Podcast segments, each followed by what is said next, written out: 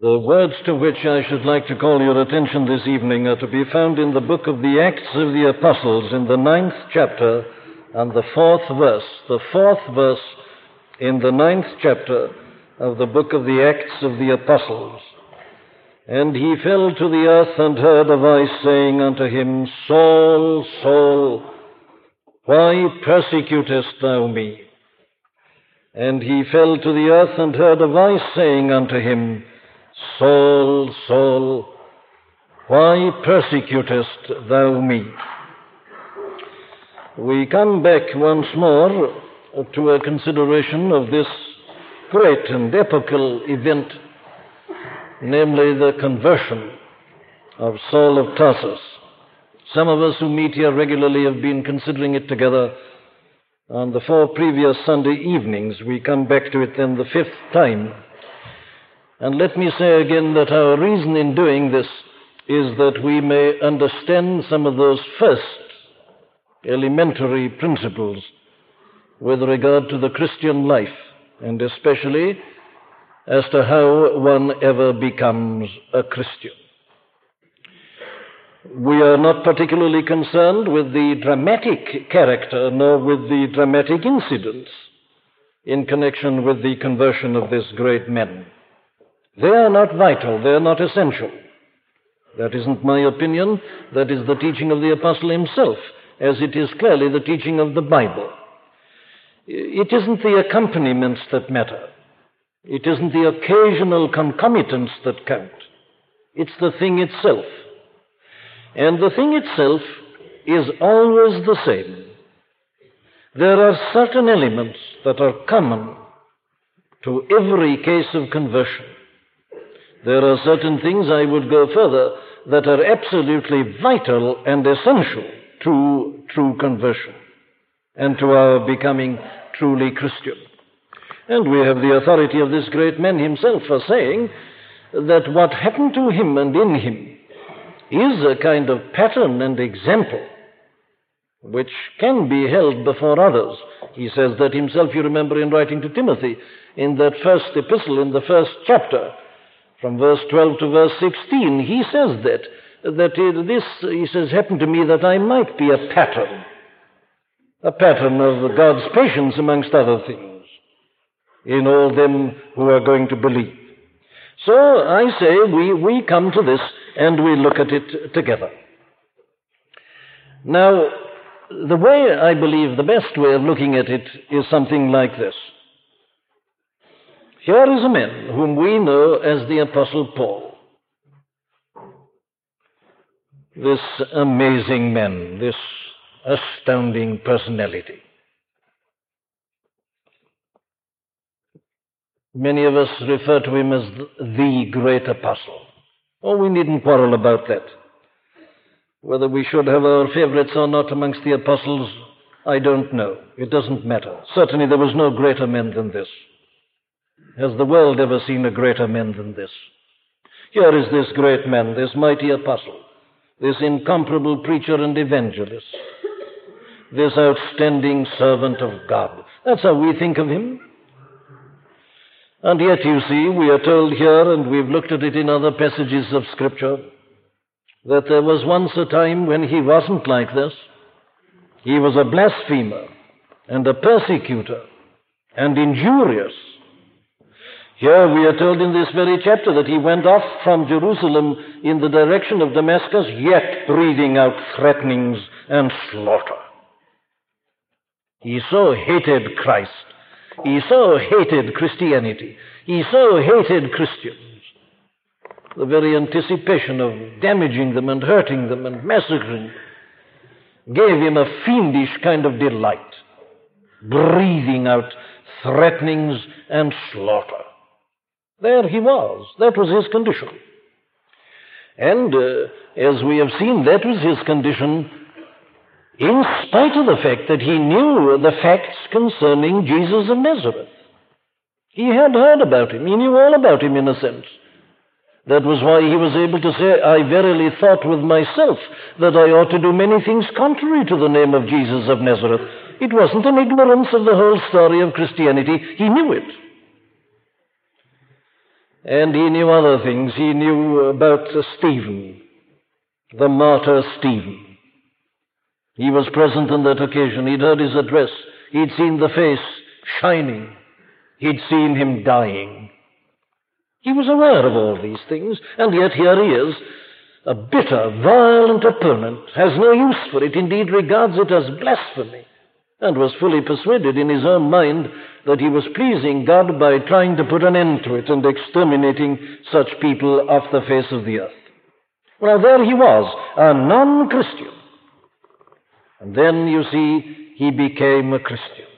Now, we've spent most of our time so far in considering the causes of Paul's remaining as a non-Christian for so long. We won't go into this again. I would hurriedly remind you that we saw certain general causes, and then in particular he has emphasized his ignorance. His real ignorance of the truth of the things which he thought he knew. And then last Sunday night, you remember that state of unbelief in which he was. I obtained mercy, says Paul, because I did it ignorantly, in unbelief. Well, there he is, and still he's not a Christian, for those various reasons. But now we come to the turning point. Having looked at the things that held him back, we are now beginning to look at how he changed from that position to the other. We saw that this condition, uh, which we describe as conversion, is a very profound change, a complete change. Everything becomes different. Well, now, how did it happen? How does it happen? Well, here I say, as we begin to look into this great story as it's unfolded in this ninth chapter of this book of the Acts, we shall see how it happened to this man. Let me say again, let's not be held too much by the dramatic quality, but let's get at the principles behind, for these are constant. These are always the same. You'll find them in every case in the New Testament. You'll find them as you read the lives of the saints throughout the centuries. It doesn't matter what century it happens in. It doesn't matter where it happens. It doesn't matter the type of person to whom it happens. There are certain things that are always present and are therefore basic. I regard them as the bare essentials, the irreducible minimum. And now I say we begin to look at these things. What is it that happens to a man when he gets out of a state of unbelief and ignorance and becomes a Christian? That's the great thing, the vital thing, isn't it? Again, may I say that I'm calling attention to all this on the assumption that I'm speaking to those who either know what it is or who else are longing for it and desiring for it. And to whet your appetite, if you're not longing for it already, my friend, let me remind you again of this man and his character. Wouldn't you like to be like this man? Wouldn't you like to be a master of circumstances? Wouldn't you like to be able to say, I have learned in whatsoever state I am therein to be content? Wouldn't you like to be able to look into the face of the last enemy and to say, to me to live is Christ, and to die is gain?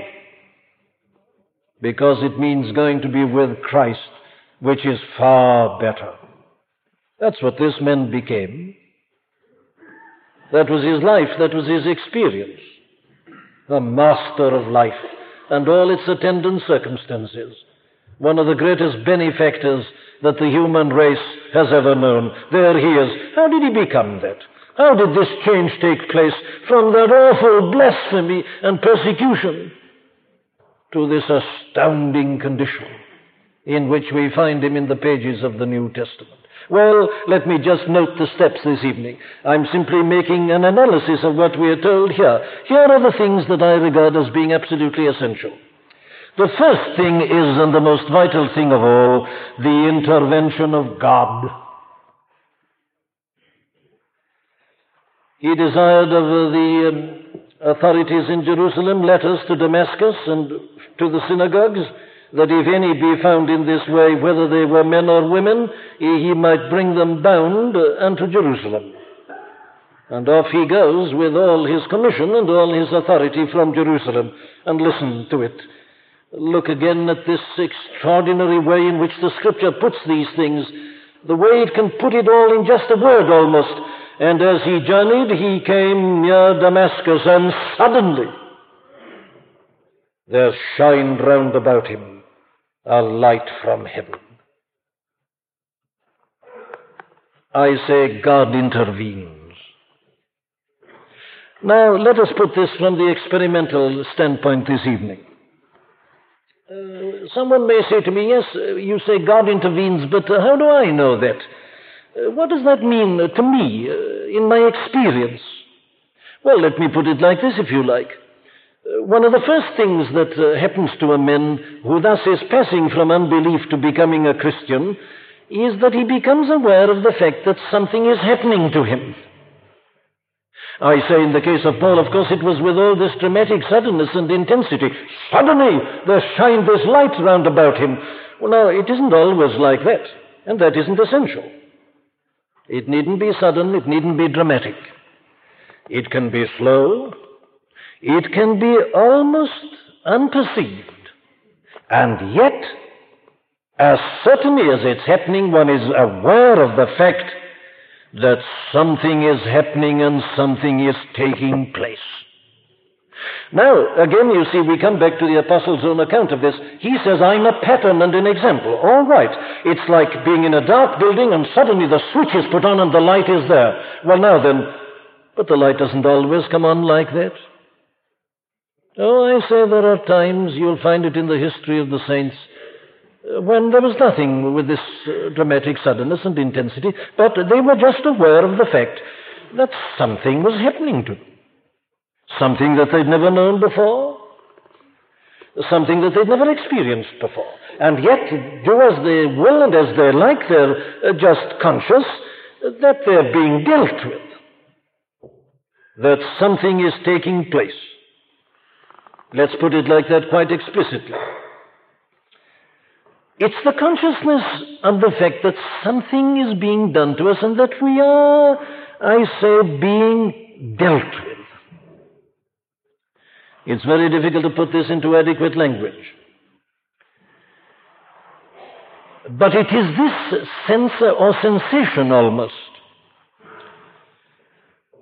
that we are being manipulated, if you like,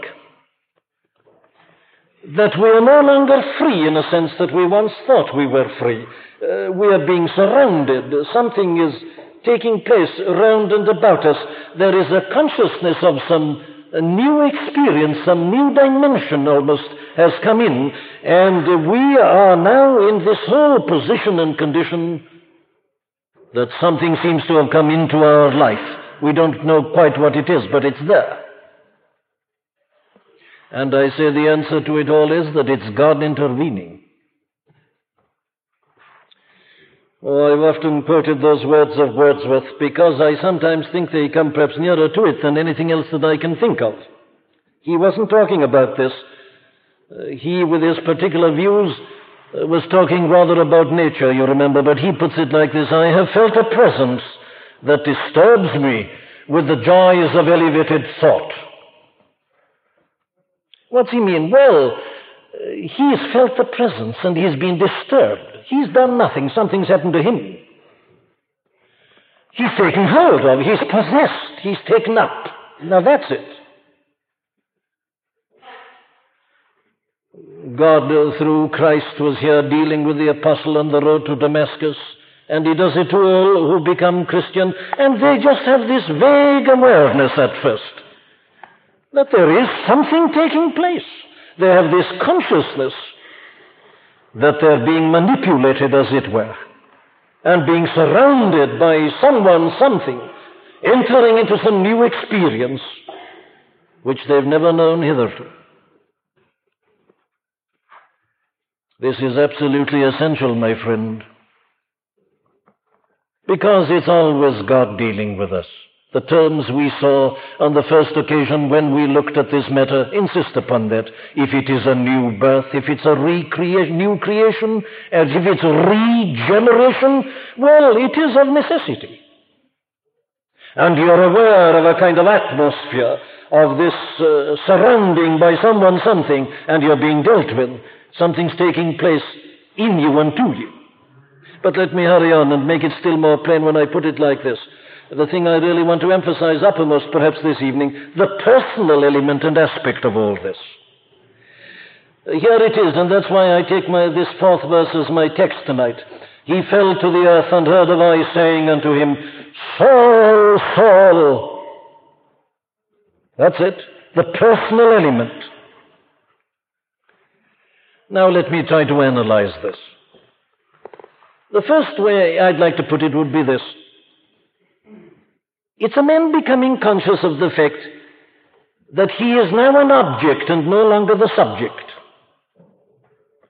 Now, this is popular terminology today, isn't it? Uh, this is uh, one of the, uh, the most popular ways and views of handling this matter, this encounter.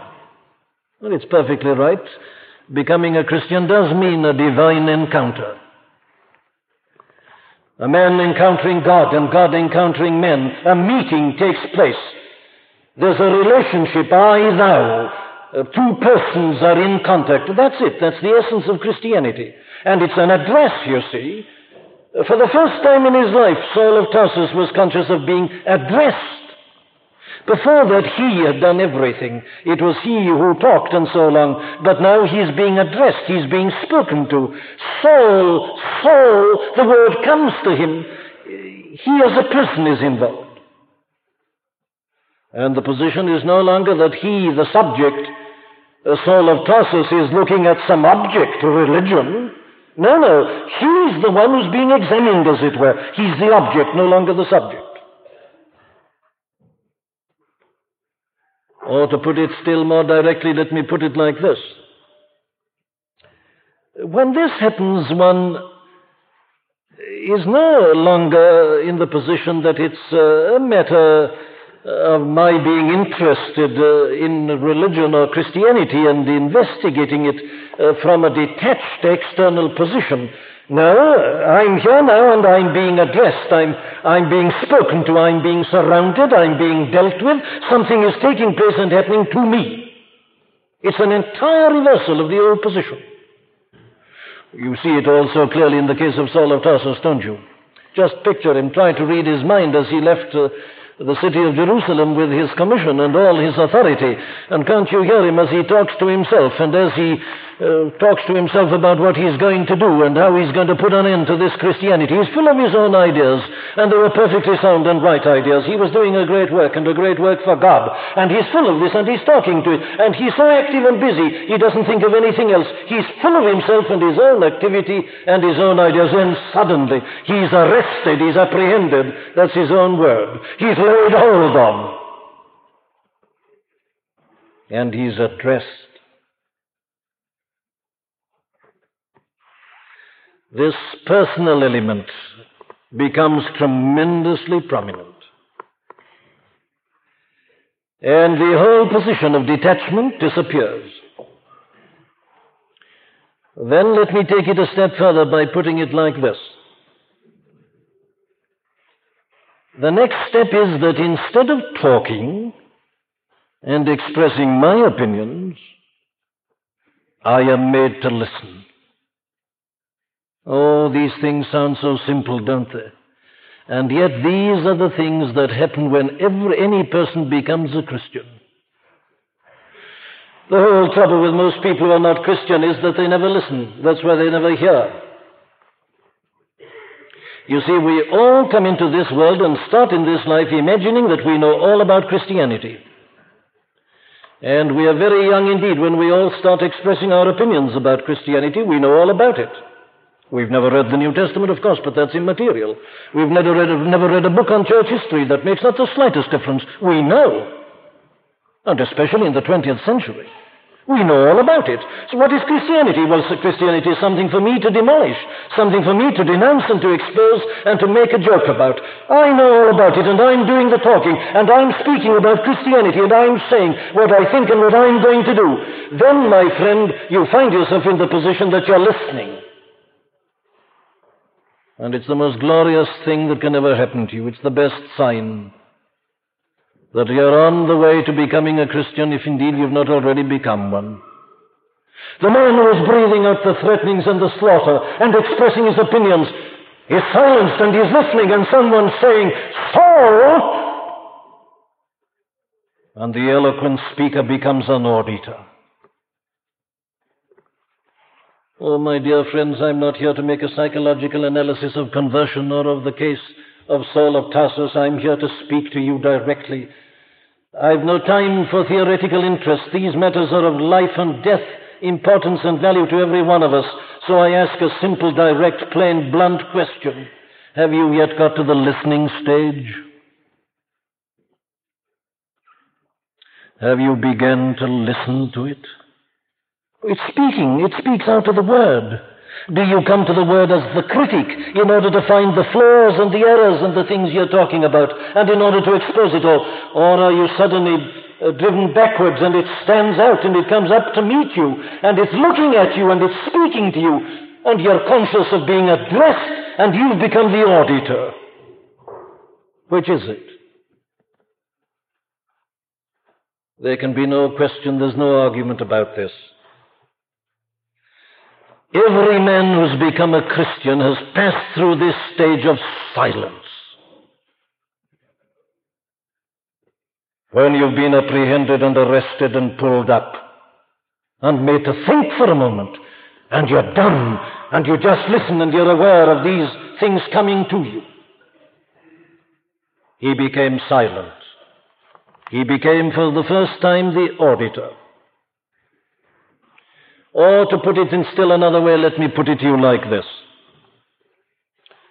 The voice came and said, Saul, Saul, why persecutest thou me? And for the first time, I think, in his life, these things became to Saul of Tarsus personal concern. Here again is something I'm sure that we all have known something of in experience. It's almost incredible, but it is surely the masterpiece of Satan, that he can make us consider these things, even these things, in an impersonal manner.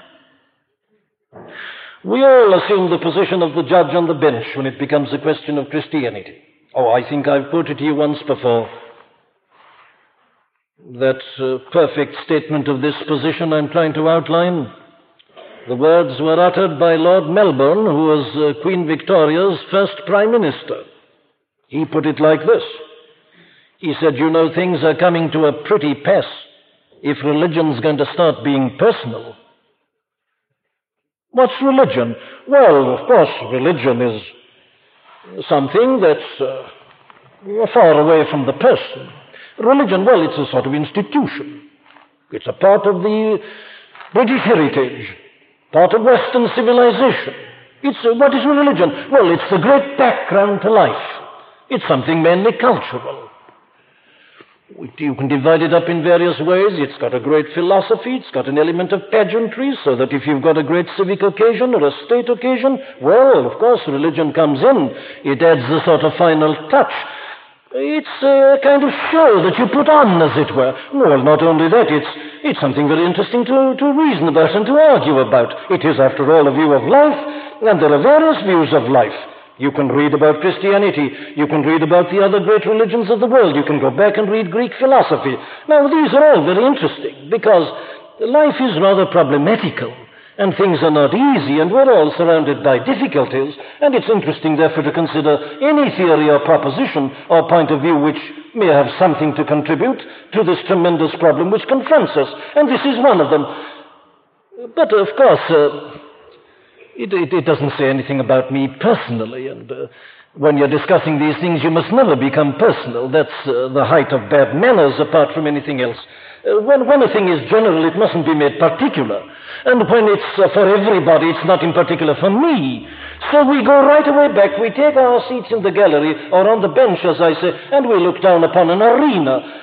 Well, yes, of course, there are certain phenomena in, connect in connection with religion, and some people talk about being converted and a great change in their lives, and we investigate it. It's particularly interesting to look on and to see exactly what happened. As I said last Sunday night, is this some sort of psychological complex? Is it some sort of disease? Is, was this a manifestation of epilepsy in the, in the case of Paul? Now, how interesting it is to talk about all that and to discuss it. Oh yes, but while I'm doing all that, you see, I remain the non-Christian.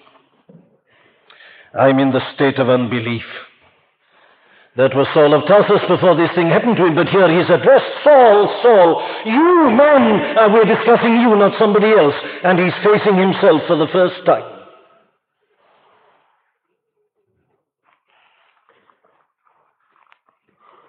Christianity is first and foremost personal. It isn't your views nor mine that matter. It's you yourself. Christianity is about you, about your life, about your destiny, about your immortal soul. It speaks to us one by one. You can't be saved in countries or in families. That's the lie of the devil. There's no such thing as a Christian nation. It's individual, it's personal. And for the first time, the apostle, this man Saul of Tarsus, who became the Apostle Paul, had to face these things from his own personal end and his own personal angle. The relevance of these things to him. Now, you see, up until this point, Saul had been the great advocate of Judaism. And we all like being advocates. We take up a case, you see. But when I take up a case, I'm not involved. It's the case. It's outside me. The barrister takes up the case in court. He's eloquent. You think he feels it. He loses his temper. But he's really not interested personally at all. He's gripped by the job for the time being. He's moved by his own eloquence as he defends his client or as he cross-examines another.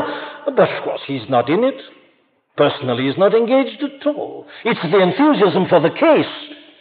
Now, that was Saul of Tarsus, you see, but here he himself was put at the very center. It was all about him. He was being dealt with. He, I say, has become the object and no longer the subject.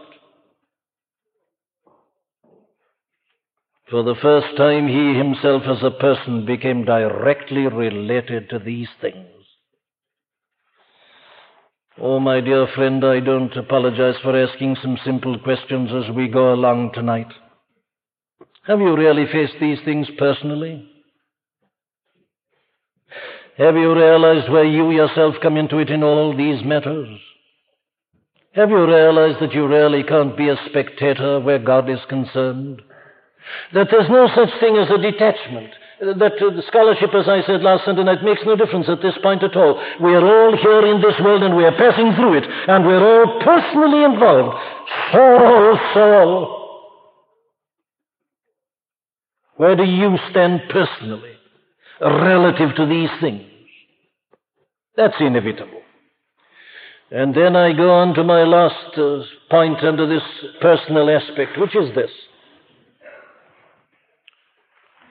There takes place this dawning consciousness that what really matters is not what I think of him, but what he thinks of me. I verily thought with myself that I ought to do many things contrary to the name of Jesus of Nazareth. What's that mean? It means this, that his sole concern there was with his opinions of Jesus of Nazareth.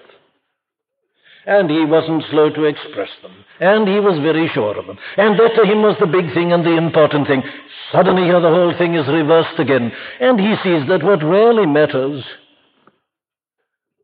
is what that blessed person he's just seen there in the heavens thinks of him. Oh, these steps are clear and obvious, aren't they? You see, you become object rather than subject. You listen instead of speaking. You're involved in it yourself. It's not detached. It's direct and personal. And above all, I say, you're aware of judgment coming upon you instead of you're expressing your judgment. Saul, Saul. My dear friend, have you ever heard it coming to you like that? Have you heard yourself being addressed? Are you aware of the fact that God is dealing with you and is speaking to you? No man can be a Christian without that. It's impossible. You can't accept Christianity as a philosophy. Of course, you can do that, but that doesn't make you a Christian. To merely give an intellectual assent to these things, it's not enough. It is really and truly an encounter with God. It's a meeting. Not with this dramatic intensity, perhaps. You don't see Christ. Paul saw him. That made him an apostle, because he saw literally the risen Lord, the face of the Lord on the road to Damascus. You and I don't have that, but we meet, we know, we have felt the presence, we've known he's dealing with us, and we've known that he's dealing with us individually and directly. Personal. And then, of course, I go on to the next step, which is conviction of sin. The interruption, the awareness of the other, the person and the personal involvement, and that leads, of course, to the conviction of sin. Listen, Saul, Saul, why persecutest thou me? What does this mean? Well, again, let me break it up into its simplest components. The first thing this means, of course, is that I come to a realization that God knows me. This great God I've thought of and spoken about and have argued, this kind of philosophic X, this great Creator, the Absolute, the Eternal, somewhere in the distant heavens, who's fashioned the cosmos and who's interested in the whole world. I awaken to the dread, the almost terrible realization that he knows me individually. Saul, Saul. Have you had such a meeting with God? Have you had such an awareness of God's personal, intimate knowledge of you? Indeed, I go on to emphasize that. Saul of Tarsus not only discovered here that God knew him personally, he discovered that he knew all about his life. And that's a thing, of course, about which the Bible speaks everywhere. It's the last thing men comes to know. We are so clever at uh, eluding one another and in fooling one another that we fondly imagine that we do exactly the same with God. And we imagine that God does not know all about us. We imagine that we can go on doing things and that nothing matters, nothing happens. But Saul of Tarsus here discovered that he knew all about him. And no man becomes a Christian without realizing that God knows all about him. All things are naked and open unto the eyes of him with whom we have to do. Nothing is hidden from his sight. The psalmists, you see, are full of this sort of thing. They try to get away from him. They take their flight, as it were, to heaven. He's there. They make their bed in hell, and lo, he's there. They go to the east and to the west. They try to get away from him, but they can't get away from him. God's everywhere, and he knows all about us. It's a vital part of this process. God knows, I say, every single detail of your life. There's nothing about you that is not known to God. And it's a man coming to the realization of this who is a man who's always on the way to becoming a Christian. Suddenly the things that he himself has forgotten come back to him. They've been brought back to him by God. The things he's explained away are again put in front of him, and he can't get rid of them. It's God doing its conviction of sin. And take it still further, and it comes to this, that God brings home to me my sin and its enormity. That was one of the things that happened to Saul of Tarsus on that road, wasn't it? It made him see himself as he really was, and it made him see the things that he'd been doing as they really were. The breathing out of the threatenings and the slaughter, the way he'd given his vote against these people, his desire to exterminate them. Suddenly he sees these things as they are for the very first time. He'd never seen it before. The wrongness of it all, the ignorance of it all, the arrogance of it all, the foulness of it all. Oh, he's eloquent in many places about this. We've looked already at the seventh of Romans. There it is, isn't it? The proud, self-satisfied, self-justifying Pharisee comes to see that in me, that is to say, in my flesh, dwelleth no good thing. You begin to see yourself and your life. Now, you've been evading and dividing yourself the whole of your life hitherto. We've all done it. We all try to do it. And we all still go on doing it. Everything but face ourselves honestly. But when this encounter takes place, you must see yourself. He holds a mirror up before you.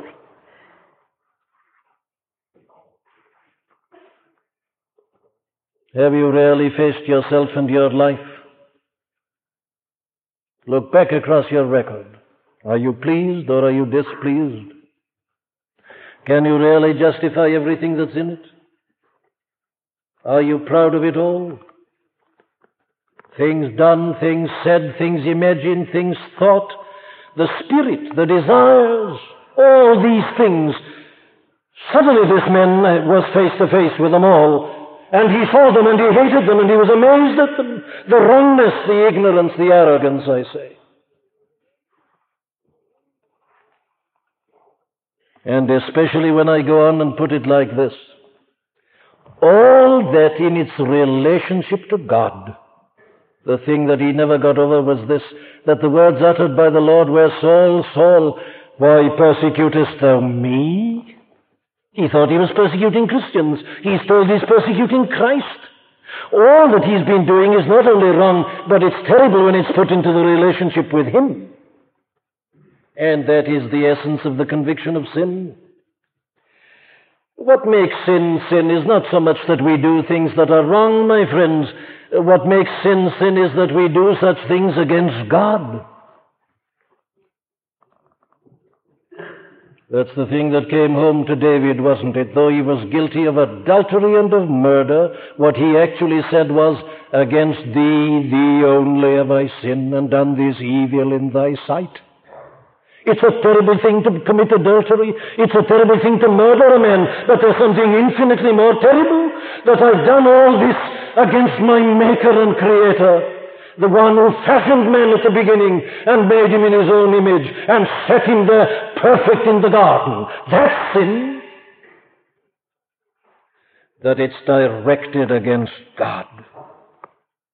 That it's rebellion against God, that it's transgression of God's law, that it's violating God's principle, that it's asserting myself and my will against the holy will of God.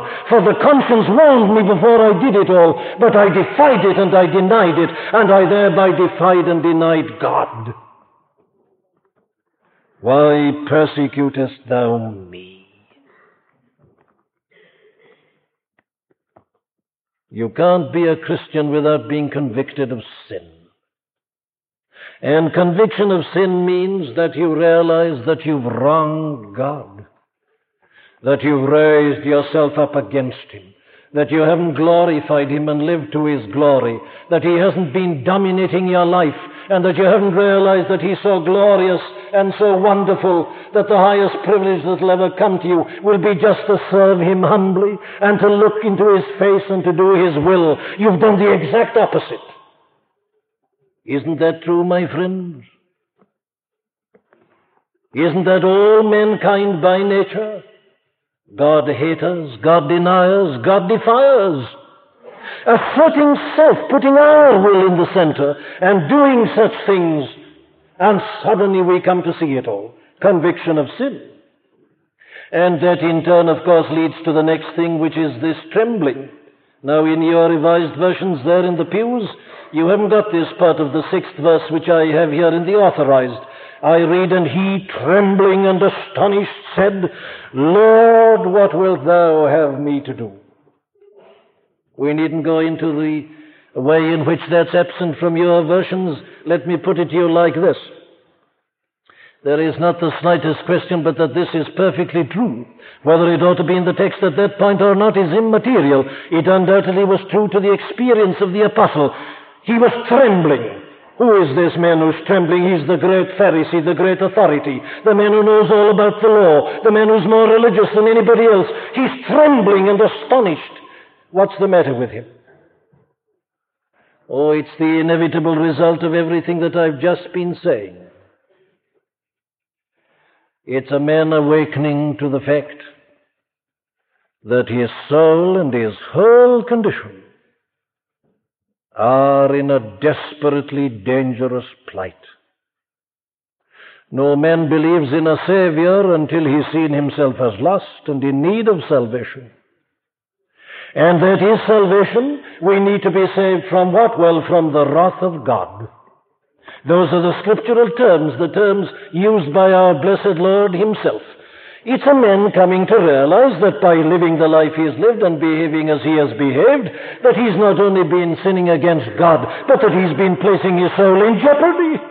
And this man, seeing that face and having some conception of the glory of God, sees that he's not only been wrong, but that he's been a fool, that his foolhardiness, that he's been pitting himself against the absolute and the eternal God, who could blast him out of existence in a second. And he trembles in terror and alarm at his own destiny, at his own future.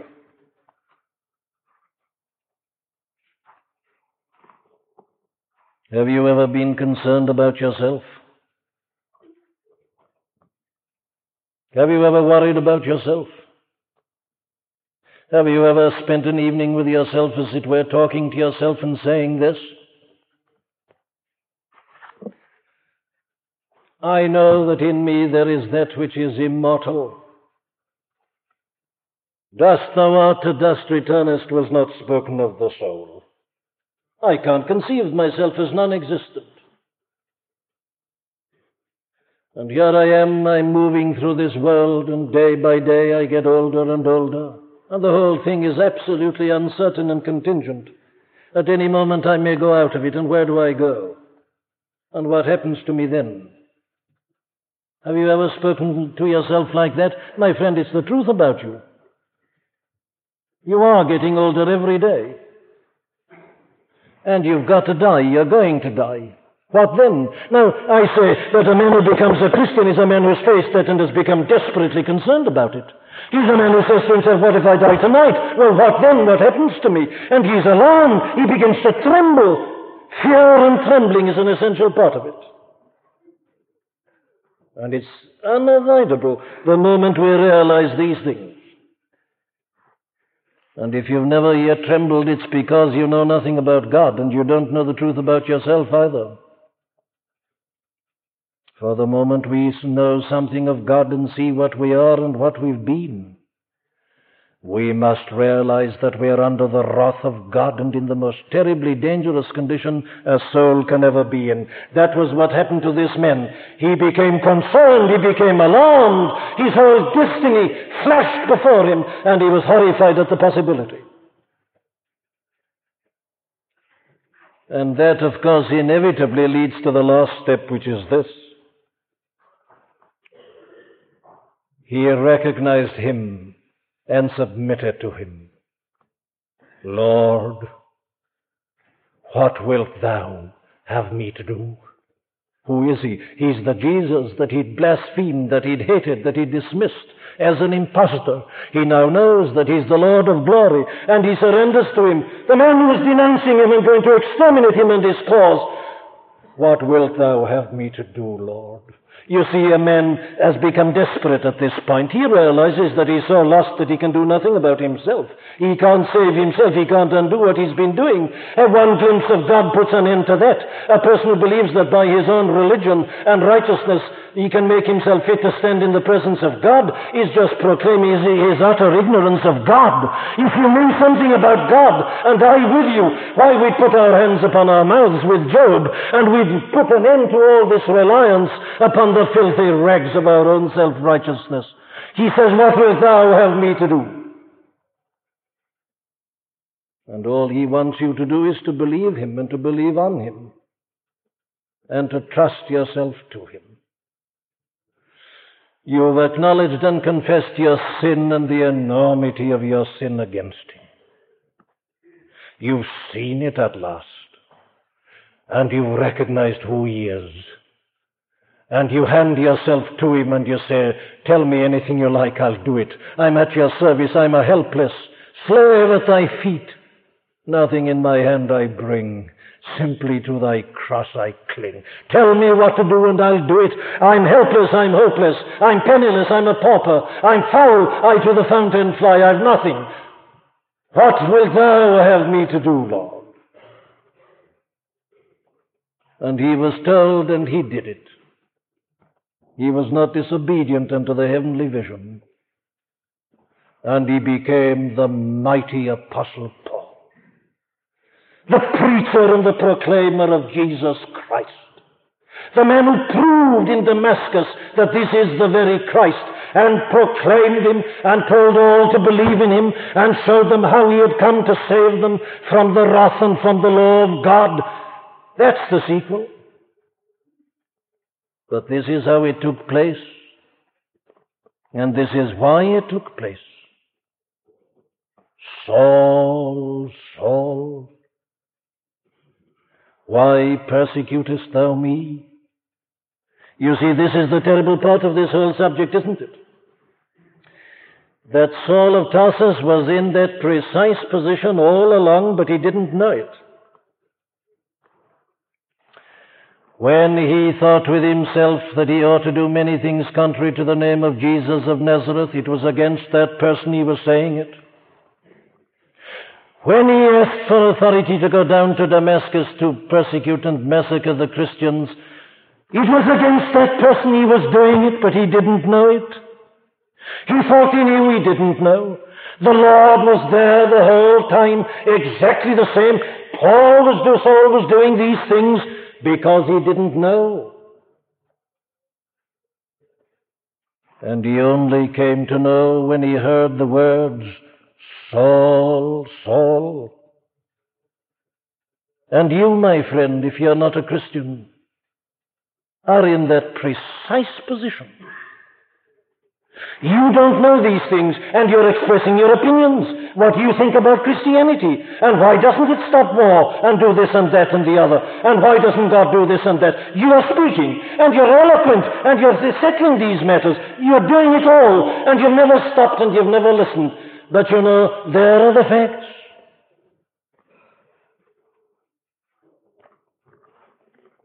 And I more and more come to think of Christian preaching as just this.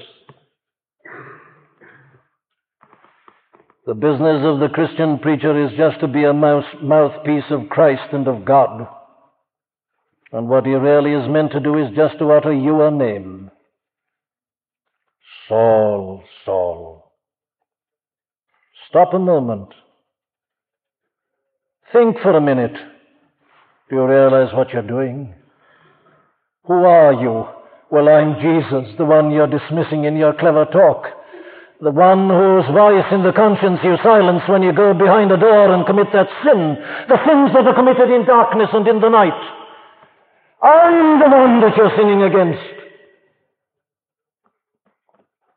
Because you were made on my image at the beginning. And I've come from heaven to earth and have even gone to the cross and the grave in order to deliver you out of all that.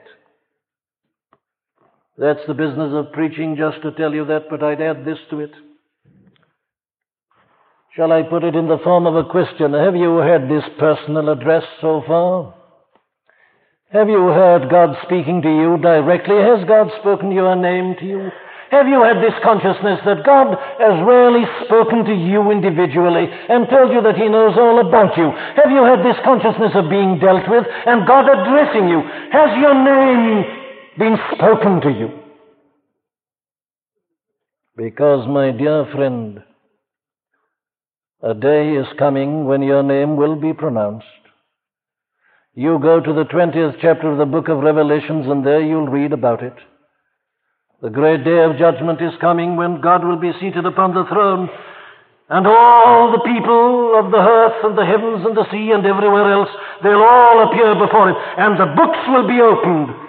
And as certainly as I stand in this pulpit at this moment and tell you that on that road to Damascus, that Saul of Tarsus heard his own name being called out from heaven, you will hear your name being called out from heaven. Your name will be called. You can't hide yourself in that crowd, because God knows us one by one. There's no limit to his knowledge. He knows us individually. He'll address us by name. Our record is in the book. Everything we've done or said or thought, it's all there. He knows it all. And your name will be called out. Saul, Saul. Do you hear it now? Well, if you do, do what Saul of Tarsus did, turn to him and say, "What wilt thou have me to do?" And he will give you the same old simple reply, "Believe on me. Give yourself to me and be saved from the wrath to come." Amen. We do hope that you've been helped by the preaching of Doctor Martyn Lloyd-Jones. All of the sermons contained within the M L J Trust audio library are now available for free download. You may share the sermons or broadcast them. However, because of international copyright, please be advised that we are asking first that these sermons never be offered for sale by a third party, and second, that these sermons will not be edited in any way for length or to use as audio clips. You can find our contact information on our website at m l j trust dot org. That's M L J T R U S T dot O R G.